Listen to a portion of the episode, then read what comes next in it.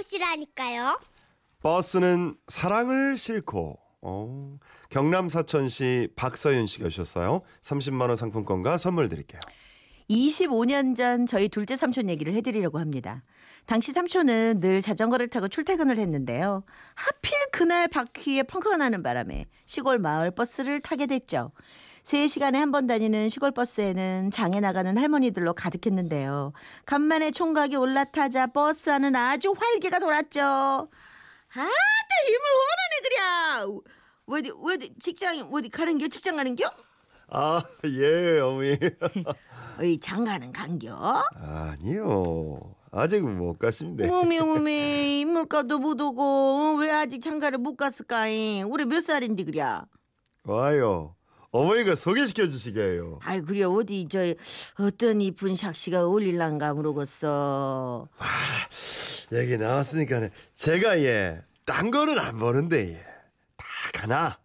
눈 크고 피부 하얗고 머리카락도 좀 길고 좀 예, 이방이면 뭐 좀 아담하고 예 잠하고 어 막 요리도 좀 잘했으면 좋겠, 좋겠어요. 그리고 또 그러고 웃을 때 예뻤으면 좋겠습니다.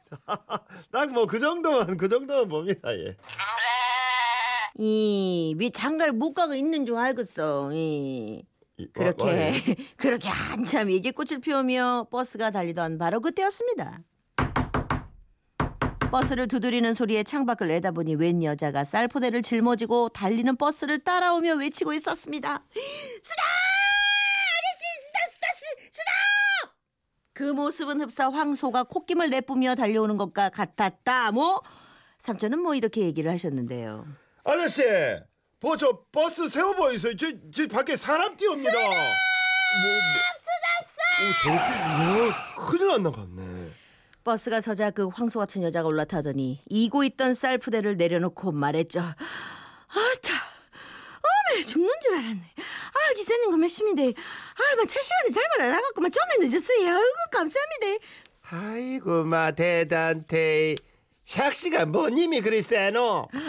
아이고 쌀가마니 아이가 저거, 아이고 장사나 떼 저거, 아이고. 대단하대. 할머니들이 놀란 가운데 삼촌은 왠지 그 여자와 눈을 마주치면 안 될 것 같아 창밖에 먼 산을 바라보고 있었는데요. 아, 그 여자가 하필 삼촌한테로 다가오더니 다짜고짜 엉덩이를 들이밀면서 구석으로 밀어붙이더랍니다. 너, 어, 어, 이, 왜, 왜, 와 이래요? 이 사람 앉아 있는 거 안 보여요? 아, 좀 막 같이 앉아 가입시다. 대주 깨끗만 아주 배려심이 정말 없네요. 그게 아니고, 뭐, 자세가, 아, 따 말로, 참말로, 그쪽 응, 엉덩이가, 그니까, 그쪽 엉덩이가, 아, 내 허, 허벅지에, 정말 그, 저, 어? 참말로 참 말 많네. 응, 비 잡으면 다 낑기가 이래 가는 기제. 낀기가 아니고, 그게 아니고. 좀! 드센 여자의 말에 더 이상 항변도 못하고 삼촌은 얼떨결에 생판 처음 본 여자와 한 의자에 동석을 하고서 출발을 했는데요. 그렇게 그 사건은 잊혀지는가 싶었습니다. 그런데 그로부터 보름 뒤 할아버지가 삼촌의 자전거를 타고 나가서 약주를 하시고는 또랑에 처박히는 바람에 자전거가 망가져 하는 수 없이 삼촌이 또 또 그 버스를 타게 된 거죠. 그날은 마침 장날이라 마을 버스 안은 온갖 가축들로 가득했죠. 저쪽에서는 장닭이 이쪽에는 강아지 새끼들이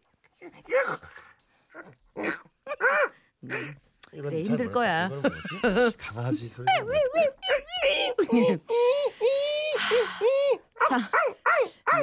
우리가 못할 짓 하는 것 같아. 삼촌은. 버스 안이 정신이 없어 뭐? 아직. 소 못하. 손을 못 타요? 삼촌은 버스 안이 정신이 없어 창밖으로 시선을 돌렸죠. 그런데 저 멀리서 그때 그 황소 같은 여자가 헐레벌떡 뛰어오며 손을 흔드는 게 보였답니다. 그 여자와 눈이 마주쳤지만 그날의 기억이 떠올라 눈길을 피해버렸죠. 그런데 그 순간 닭 한 마리가 날아오르더니 열린 창문으로 탈출을 시도한 거죠. 어머, 어메, 어메, 어메, 어머, 내다 우짜스가요. 총각 못하는 게 빨리 좀 버떡하서 좀 잡아봐, 좀. 그게 저, 아이고, 어떡해. 아, 닭을, 닭을 못 만져, 안 좋아해가지고. 아이고, 뭐냐, 아이고, 아이고, 나가자, 저, 저, 저, 저, 저, 저, 저. 어쩔 수 없이 닭 잡는 신용이라도 해야 할 것 같아 자리에서 일어서던 바로 그때 버스 안에 소란스러워지자 기사님이 차를 세우셨고 앞문으로 그때 그 황소 같은 여자가 올라오더니 당 모가지를 확 낚아채갖고 제압을 해버렸습니다.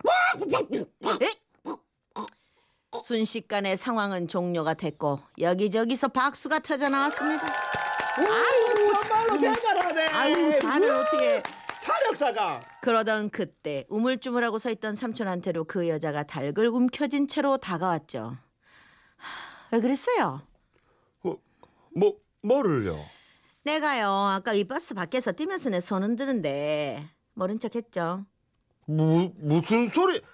내는 못 봤어요. 그러자 화가 난 여자가 닭을 든 손으로 삿대질을 하며 따졌죠. 내 강눈이 딱 마주쳤는데 고개 돌렸잖아요. 바, 아니. 네 조용히 하래. 뭐가 좀확 믿으니 그냥 닭백스를 만들어 먹어볼라 그냥. 그렇게 그 여자와의 두 번째 만남이 마무리됐고 삼촌은 그 여자 만날까 무서워 다시는 버스를 타지 않겠다 다짐을 했는데요. 그로부터 3개월 후 어느 날 조짐이. 휴일날 집에 누워있던 삼촌에게 고모가 달려와 얘기했죠. 오빠야, 오빠야, 아, 우리 회사에 진짜 괜찮은 언니 있거든. 그 언니가 오늘 우리 집에 감 따는 거 도와주러 온단다. 근데 내가 오빠야 자랑을 엄청 해놨거든. 그 언니하고 잘해봐라. 필요 없다. 뭐?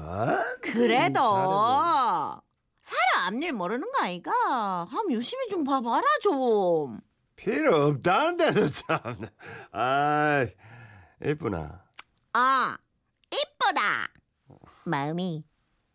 그렇게 관심이 없다던 삼촌은 목욕탕까지 다녀와서 그 이쁜 마음 이쁜 언니가 오기만을 기다렸습니다. 그리고 드디어 그녀가 도착했다는 소식을 듣고 삼촌은 두근대는 가슴을 진정시키며 감나무가 있는 산으로 올라갔는데요. 뭐 처음에는 아무 생각이 없다가 점점 감나무가 보이기 시작하니까 가슴이 쿵쾅거렸답니다. 오 잘한다 그거. 음, 잘한다. 와 희한하네. 아이고, 와, 이 심장이 막 쿵쾅대노. 아, 내 심장이 고장나빛네. 그렇게 신이 나서 도착을 했는데 아무리 찾아봐도 그녀가 없더랍니다. 한참을 두리번거리고 있던 바로 그때 저 여기 있어요. 어, 어, 어디요? 여기요.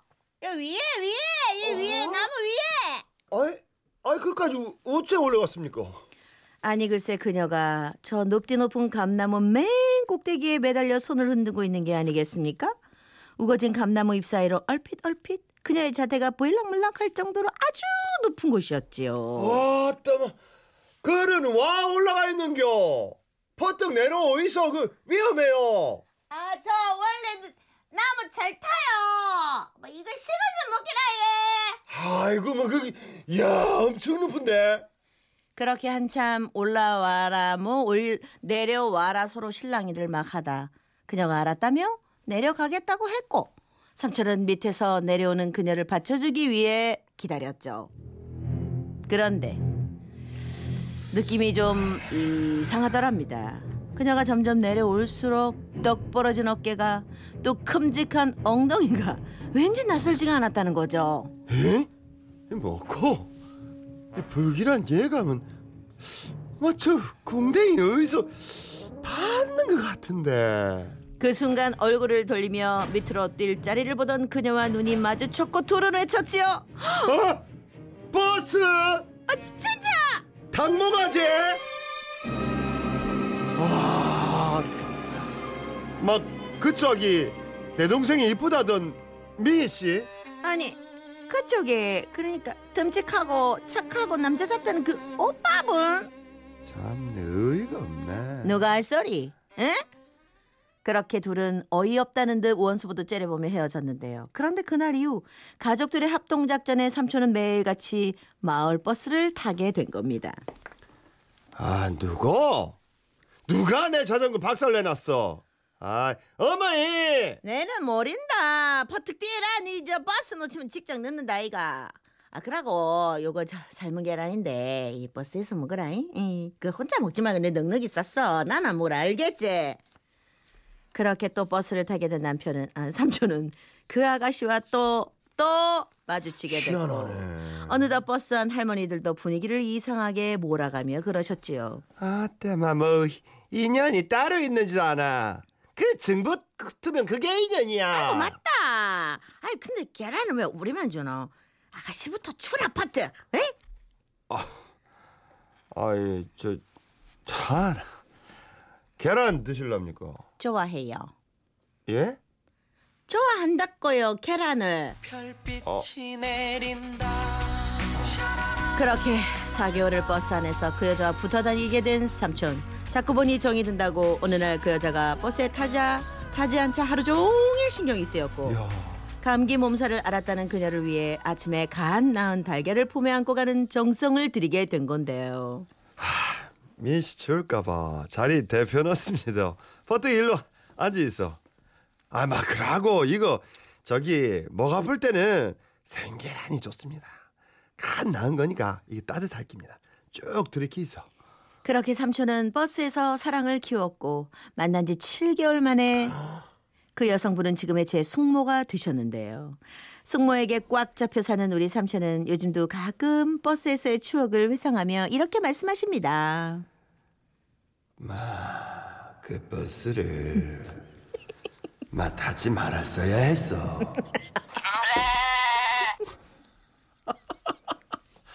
좋아해요. 계란을 나는 웃겨 죽겠어. 박희영 씨 우연히 뛰갈 인연입니다. 걸그 버스를. 타지 말았어야 했어. 그래서 행복하신 거일 수도 있어요, 삼촌. 예. 네. 아 재밌다. 아. 이게 다 인연이 있는 거라니까요. 네, 네. 예. 자 이 노래 아까 밑에 깔렸어야 됐어. 네, 듣고 싶었어요. 자자의 버스 안에서. 웃음이 묻어나는 편지. 우와, 완전 재밌지. 결혼 생활에 필요한 건 노하우. 광주광역시 광산구에서 송명용 님이 주셨어요. 30만 원 상품권과 선물 드릴게요. 저희 아버지는 술을 참 지독실이 사랑하는 분이셨어요. 제가 어릴 때 아버지가 약주 냄새를 진하게 풍기고 들어오시던 날이면 집안 분위기는 어둠 그 자체였는데요. 혹더야 오지 마 아이고 여보 마누라. 이뭐 뭐, 뭐예요 뭐야 아이고 누구신데 남의 집 문지방을 이렇게 확 넘어본다요? 마누라 어째 그 이쁜 입으로 어째 그랬어요? 한 번만 시원하게 용서해 주소. 한반 에? 한반이 벌써 몇 날 며칠째 아니요? 어? 에라 인간아 술이 그렇게 좋으면 술하고 살아볼든지. 왜 들어와 화가 머리 꼭대기까지 오른 어머니가 요강이며 바가지를 던지기 시작하시면 우리 형제들은 갑자기 주섬주섬 일어나 모든 책을 막 펴고 공부하는 척을 했었는데요. 술 좋아하는 아버지와 속상한 어머니가 부부싸움을 하는 건 다 뭐 이해를 했지만 정작 어린 제가 이해를 못했던 건 바로 다음날 아침 상황이었습니다. 아버지, 어머니, 우리 사남매는 굴비 엮듯이 한 방에 다닥다닥 붙어서 잠을 잤는데요. 아버지가 술을 드시고 온 날에는 당신은 저쪽 맨 가서 이문 쪽에 붙어서 자요. 예? 내 곁에 올 생각이랑 꿈에도 말아요. 분명 어머니는 벽에, 아버지는 문에, 가운데 우리 사남매가 잠자리에 이렇게 들었었었는데 눈을 떠보면 아버지가 어머니 옆에 딱 붙어 계신 겁니다. 이상하네. 이게 그 만화책 보물섬에서 읽은 순간 이동인가? 참말로 귀신이 고칼 노르시고만. 근데 더 이상한 건 아침 밥상 앞에서였죠. 여보, 내 고등어 뜯어줄 텐게 한입 자셔. 아, 어이구, 아 어이구. 음, 맛있는 거네 음, 좋은 많이 먹어요. 거 음. 어제까진 찬바람 쌩쌩 불었던 어머니가 봄바람처럼 온화해지셨길래 형한테 물어봤더니 먹던 숟가락으로 제 이마를 때리면서 너는 몰라도 되니까 아마 말고 밥이나 먹어 그 영문을 몰랐던 일이 저도 결혼을 하고 한 집안의 가장으로 살다 보니 이해가 되더군요. 그게 어머니와 화해를 하는 아버지만의 노하우였던 거죠. 아버지랑은 물론 다른 방법이지만 저도 아내의 노하우에 넘어갈 때가 한두 번이 아닌데요. 연애 땐 8살이나 어려서 세상 물정 몰랐던 아내가 결혼 10년 차가 되니 아주 노련미가 흐르고 넘치는 아주 여우가 돼갖고서는요. 음, 자기야 오늘 많이 바빴지 피곤했지 아 내가 해물탕 맛있게 끓여놨다. 어 그래 고마 고마워. 음 자기야! 거기다가 내가 봐봐. 따뜻한 목욕물도 받아놨어. 기분 좋게 목욕하고 나와 아 자기야 왜 이렇게 서비스가 좋아? 어 또 있는데. 내가 오늘 애들도 다 재웠어. 기분이 좋으면서도 왜 아내가 혀를 반이나 접고 혀 짧은 소리를 내는지 참 불안했습니다. 아니나 다를까. 참, 음, 오늘 보너스 나오는 날이라 그랬죠. 승민이 캠프도 보내야 하고, 나 여행 개모임 돈도 내야 되는데. 아 이번 보너스는 무조건 내 낚싯대 사기로 했잖아. 어, 어, 그거야. 자기가 낚시 카달로그 보고 해발쭉 웃고 있으니까 기분 망치기 싫어서 한 소리고. 당신도 생각 좀 해봐. 아 뭘 생각해? 낚시는 당신만 즐거운 거잖아. 애들이 주말마다 아빠랑 놀고 싶어서 목을 빼고 기다리는데. 애들이? 그럼 승민이가 아빠랑 축구하는 그림을 이렇게 막 그리더라고. 아 그래? 어 주말에 애들이랑 축구 해야겠네. 아 근데 당신은 여행을 꼭 가야겠어? 내가 애들 키우면서 5분 거리에 사시는 시부모님 밑반찬까지 다 해드리는데 어쩌다 코에 바람 좀 쐬겠다는데 그거 맞겠다는 거야? 그래. 아이 뭐 당신도 쉬긴 쉬어야겠구나. 알았어. 자 여기 당신 휴대폰 빨리 보너스 나한테 계좌이체. 정신을 차려보니 아니 제 보너스가 고스란히 아내의 통장으로 순간 이동이 돼 있고요. 베란다에서 초조하게 녹슬어 있는 낚싯대가 저를 막 째려보면서 아 또 속았어 또 속았어 이 바보야 나 좀 그만 좀 부려먹어 내가 반으로 뚝 분질러 봐야 정신 차릴래 새거 사라 그랬지 이렇게 호통을 치는 것만 같았죠. 그런데 이뿐만이 아닙니다. 결혼할 당시 아내 나이가 어리다 보니 제가 월급 관리를 다 하면서 경제권을 쥐고 있었는데요. 요즘 자꾸만 아내의 경제권 인터셉트 기술이 막 들어오는 겁니다. 나도 남들처럼 직접 적금도 넣고 공과금도 내고 조카들 만나면 용돈도 척척 줘봤으면 좋겠다 저 당신이 잘 몰라서 그러는데 이 돈의 세계는 말이야 엄청 복잡한 거야. 아마 한 달만 관리해봐도 막 두 손 두 발 다 들걸? 뭐 그럼 어디 한 달이라도 접어든지 내 마지막 자존심 경제권만은 어떻게든 지켜야겠다 다짐을 했는데요. 며칠 뒤 회식을 하고 술이 얼큰하게 취해서 집에 들어갔는데 시험이 끝난 아이들이 게임을 하느라 저한테 건성으로 인사를 하니까요. 니들 빨리 게임 꺼 꺼! 엄마 오늘은 게임해도 된다고 그랬잖아요. 아무리 게임이 좋아도 아빠가 하루 종일 고생하고 들어오셨는데 이것들이 인사를 똑바로 해야지 이게 뭐야 안녕히 다녀오셨어요. 근데 인사를 하던 딸내미가 코를 잡고 응 아빠 술 냄새 아빠 술 또 마셨어? 유진아 하루 종일 회사에서 스트레스 받는 아빠가 술 좀 드셨다고 너 그런 식으로 말하면 안 되지 아유 여보 괜찮아. 가만히 있어봐 여보 얘들아 아빠가 마신 건 술이 아니야 아빠의 땀이자 눈물이야 어, 너무 이상해. 아내가 길을 살려주니까 기분이 너무 좋아가지고 아주 싱글벙글하며 잠자리에 들었는데요. 아내가 옆에서 묻더군요. 여보 음 지난번 경제권 얘기한 거 생각해봤어? 정신이 번쩍 들었습니다. 아 이게 경제권을 뺏으려는 기술이었구나. 쉽게 넘어가지 말자. 마음을 다잡으며 그날의 위기를 넘겼습니다. 그런데 그날부터 아내에게 전화를 할 때마다 엄마들끼리 약속이 있어서 지금 밖이야 뭐 이러거나 바람 좀 쐬고 싶어서 밖에 나왔어 왜? 아니 계속 밖에만 있는 겁니다. 좀 이상했지만 뭐 그렇다고 뭐 또 아주 이상한 건 또 아니어서 그냥 넘어가길 한 두 달째 회사에 있는데 아내가 전화를 해서는요. 오늘은 분위기도 좋은 데서 오붓하게 둘이서 밥 먹을까? 회- 당신 회사 근처 음, 일식집으로 나와. 이게 무슨 일인가 싶어 가뜩이나 불안한데 아이 글쎄 더 불안하게 아니 아내가 오드리 헵번처럼 막 머리를 올리고 예쁜 원피스 차림으로 나와 있는 겁니다. 내가 사는 거니까 마음껏 먹어. 아 이렇게 비싼 데서 음, 그리고 이거 당신 선물. 이거 낚싯대잖아 이거 어디서 산 거야? 당신 주려고 샀지. 아니 돈이 어디서 샀냐고 당신 깜짝 놀래주려고 음, 비밀로 했었는데 음, 나 두 달 동안 피아노 레슨 알바했어. 그 돈으로 산 거야. 아내 주변에 범접할 수 없는 아우라가 막 퍼지는 것 같았습니다. 당신이 좋아하니까 나도 좋다. 어 여보 뭐 당신 바라는 거 없어? 음, 그런 거 없어. 전에는 뭐 내가 돈 관리하면서 알뜰하게 살림 사는 재미 느껴보고 싶었는데 아니야. 당신이 너무 싫어하니까. 아 경제권 줄게. 어? 네 저기 있잖아. 당신한테 다 주게. 어, 지금 줘? 어? 그러고 정신을 차려봤더니 저는 경제권 털린 가장이 돼갖고 용돈 몇만 원을. 올려달라며 아내 치맛자락을 잡고 막 조르고 있더군요. 무엇보다 서러운 건 그날 천사 같던 아내는 이제 온데간데 없고 나한테 잘해. 아니면 용돈은 국물도 없는 줄 알아. 네 저도 아내처럼 협상을 잘하면 다시 경제권을 가져올 수 있을까요? 알바하세요 알바 알바하세요. 그 옛날 아버지와 지금의 아내를 보며 느낍니다. 결혼 생활엔 노하우가 필요하다는 것을요. 이걸 야 그걸 넘기면 어떡해.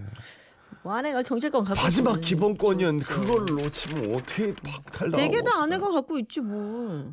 뭐? 대개가 아니라 아니에요? 네, 대개는 아니에요. 뭐 영덕이고 나는 그건 예. 잘 모르겠고 아우, 네. 이걸 왜 넘겼어요? 왜? 육정숙 씨가 그래 그래 내 그럴 줄 알았어 돈 넘어갈 줄 알았어. 야 정은경 씨 네 그래요 아내한테 맡겨요 이러셨네.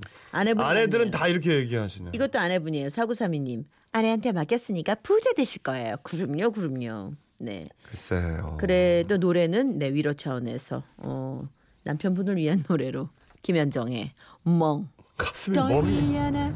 어. 떨려나